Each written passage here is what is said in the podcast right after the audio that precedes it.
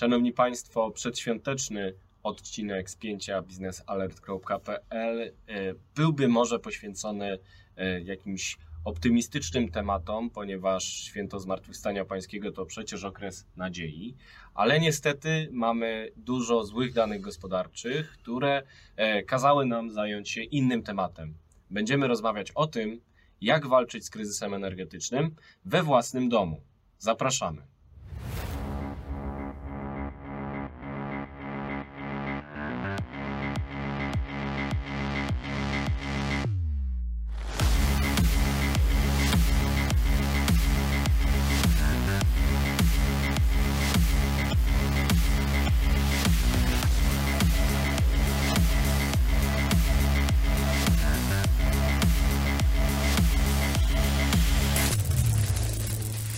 Tej strony Wojtek Jakubik i Mariusz Marszałkowski. Reprezentujemy redakcję biznesalert.pl i e, w kolejnym spięciu biznesalert.pl, czyli programie publicystycznym, w którym przyglądamy się najważniejszym sprawom w energetyce, tym razem zajmiemy się kryzysem energetycznym, ale nie w skali makro, nie w skali e, haniebnej wojny Rosji na Ukrainie, nie w skali nawet kryzysu energetycznego na giełdach światowych, ale w skali mikro, w skali domu mojego Mariusza, każdego domu e, w Polsce.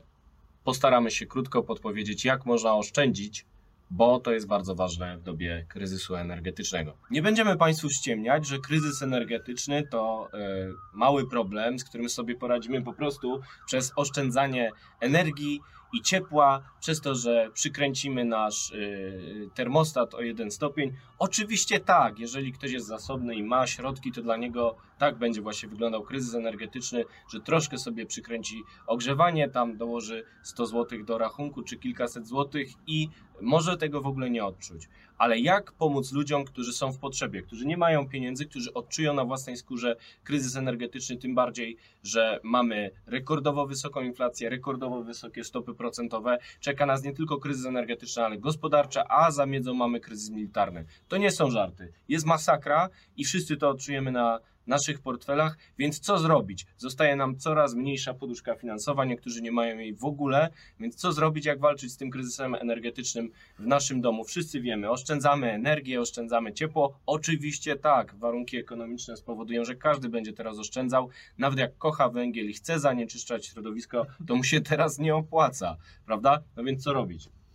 No przede wszystkim najważniejszym elementem, jeżeli mówimy o oszczędzaniu, ale to też jest kwestia długofalowej inwestycji, czyli e, no, efektywność energetyczna, ale taka efektywność naj, naj, naj, z największym E, e, jakie może być, czyli po prostu inwestycjami w e, ograniczanie tego zużycia energii, bo ty powiedziałeś o, o przykręcaniu kurków i przykręcaniu mhm. grzejników, termostatów i tak dalej.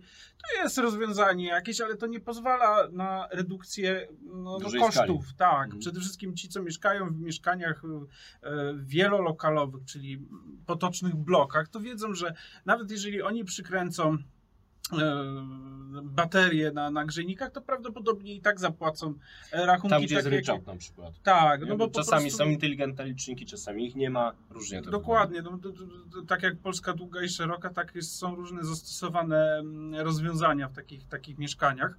Więc tutaj trzeba patrzeć długofalowo. A długofalowo to niestety oznacza często też że, no, kosztownie, no bo trzeba, jeżeli ktoś ma dom i myśli na przykład o termoizolacji, no to patrząc na dziś, dokładnie, to patrząc na dzisiejsze ceny materiałów budowlanych, e, a wiem, bo sam e, swego czasu e, niedawno patrzyłem na, na te koszty, na, na, na materiał budowlany, no to, no to rzeczywiście jest wyzwanie. To znaczy, nawet przy tych wszystkich projektach, które mają wspierać termomodernizację budownictwa, te wszystkie projekty wspierające efektywność energetyczną, to to i tak jest taki poziom kosztów, które, który często przekracza możliwości no, Tak, no bo musisz mieć gotówki Polaka. kilkadziesiąt tysięcy. Tak, i to nie są, bo jeżeli ktoś mówi, no tutaj często na wszystkich konferencjach, e, czy nie może wszystkich, ale na wielu konferencjach mówi się o na przykład pompach ciepła, o fotowoltaice,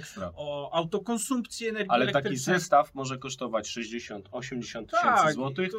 Dofinansowanie może sięgać 30, 20, no ale całą resztę trzeba wyłożyć, prawda? No, A tu właśnie mamy wyższe raty kredytu, wyższe rachunki, no więc właśnie. coraz mniej pieniędzy na takie właśnie inwestycje. No właśnie, i to jest, to jest też problem. I ten, ten element, o którym ty powiedziałeś, czyli rata kredytu. No, jeszcze niedawno były na przykład takie reklamy o tanich kredytach właśnie na, na, na, na, na potrzeby termomodernizacji budynków, czy na, na potrzeby tam pomp ciepła, instalacji i tak dalej. No a teraz przy tych e, stopach procentowych, które cały czas rosną, myślę, że To teraz bym mają, ręki nie miał, protestując klasyka. teraz, teraz by człowiek nie miał, nawet. nie miał ręki i prawdopodobnie nie miał tej pompy ciepła, bo, bo, bo mogło się to źle skończyć. Zresztą ceny tych, tych urządzeń też idą cały czas w górę ze względu na różne. Tak, problemy. technologia tanieje, oczywiście, ale inflacja powoduje właśnie, na przykład to też w fotowoltaice widać, że to są coraz droższe inwestycje. Wbrew pozorom, no, sama technologia tanieje, świetnie, ale mamy tak złą sytuację gospodarczą, że wszystko generalnie drożeje. No tak, no, Za szybko. Brakuje też surowców, z Chin nie docierają. Mamy problem z łańcuchami dostaw do odnawialnych Tak. źródeł energii, do magazynów energii, do różnych tych nowoczesnych technologii, które potrzebują skądś surowców. I znowu też Europa przypomina sobie teraz o tej autonomii strategicznej, jeśli chodzi też o dostęp do takich surowców jak lit na przykład, ale tu znowu no, za tydzień nam ta pomoc nie nadejdzie. Nie będziemy dywersyfikować dostaw litu w tydzień. no tylko nie. to dopiero za jakiś czas. No właśnie, to jest, to jest jakby też to całe wyzwanie, które stoi przed transformacją energetyczną, czyli to, że to musi być proces, który jest ewolucją, a nie rewolucją. Jeżeli chcemy e, bardzo szybko na czymś oszczędzić, szybko docieplić dom, szybko wymienić okna, szybko, nie wiem, przeprowadzić jakieś inwestycje, no po pierwsze, będzie to bardzo kosztowne, a po drugie, może to się okazać nie do końca efektywne w stosunku do, do poniesionych kosztów. No bo ja jeszcze pamiętam, y, paręnaście lat temu była taka moda na instalowanie na dachach domów kolektorów słonecznych. Te kolektory słoneczne kosztowały tam 15-20 tysięcy. Chodziło o to, że no ci, co mają, to wiedzą o co chodziło, natomiast ci, co nie mają, To się teraz dowiedzą. to się dowiedzą. Chodziło o to, że te kolektory słoneczne instalowane na dachach domów miały podgrzewać wodę użytkową, czyli ciepłą wodę miało, miała być em, poprzez właśnie te kolektory. I potem okazywało się, już w trakcie użytkowania tych, tych, tych urządzeń, że one nie spełniają do końca swojej, Są swojej źle zaprojektowane. są- To samo w fizjo- nie w fizjoterapii, proszę Państwa, a w y, fotowoltaice. Czasami przychodzą różni akwizytorzy fizjo- y, albo dzwonią. tak, y, fotowoltaiczni. Pozdrawiamy. Pozdrawiamy ich wszystkich. Do mnie już nie dzwonią, bo ich poblokowałem. Natomiast Ja nowi się pewnie znajdą. E, No i tak, jeżeli to jest przewymiarowana inwestycja, jeżeli nie, nie ma dobrze zmierzonych tych e, wytycznych, jeśli chodzi o nasłonecznienie ITP, no to No, potem to się nie sprawdza. Oczywiście tak, ale tak, y, żeby nam się rolka nie skończyła tutaj filmu, proszę Państwa, to e, ogólnie te inwestycje może trzeba lepiej planować, może jakoś ustrukturyzować, może to jest czas na y, większy porządek, tak jak na przykład w deweloperce w Polsce nie ma żadnego porządku, żadnych jakichś planów działania. Może tutaj pomoże jakiś plan, jakaś większa koordynacja.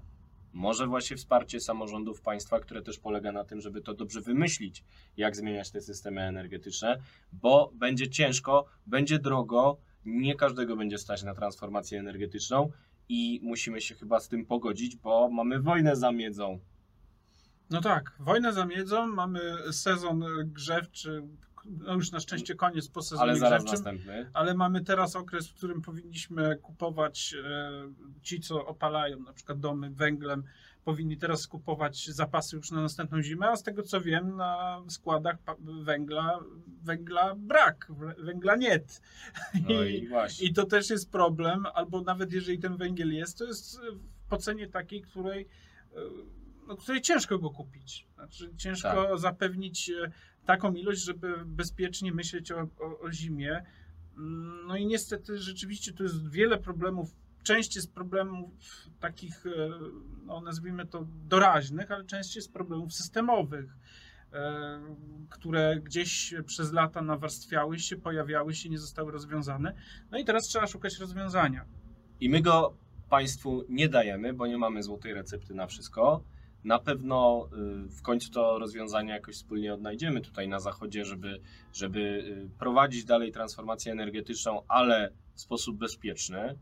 E, A tymczasem, kiedy pytają nas, co zrobić e, w dobie kryzysu energetycznego e, w każdym domu, żeby było lepiej, trzeba y, kulturalnie odpowiedzieć, że nie wiemy.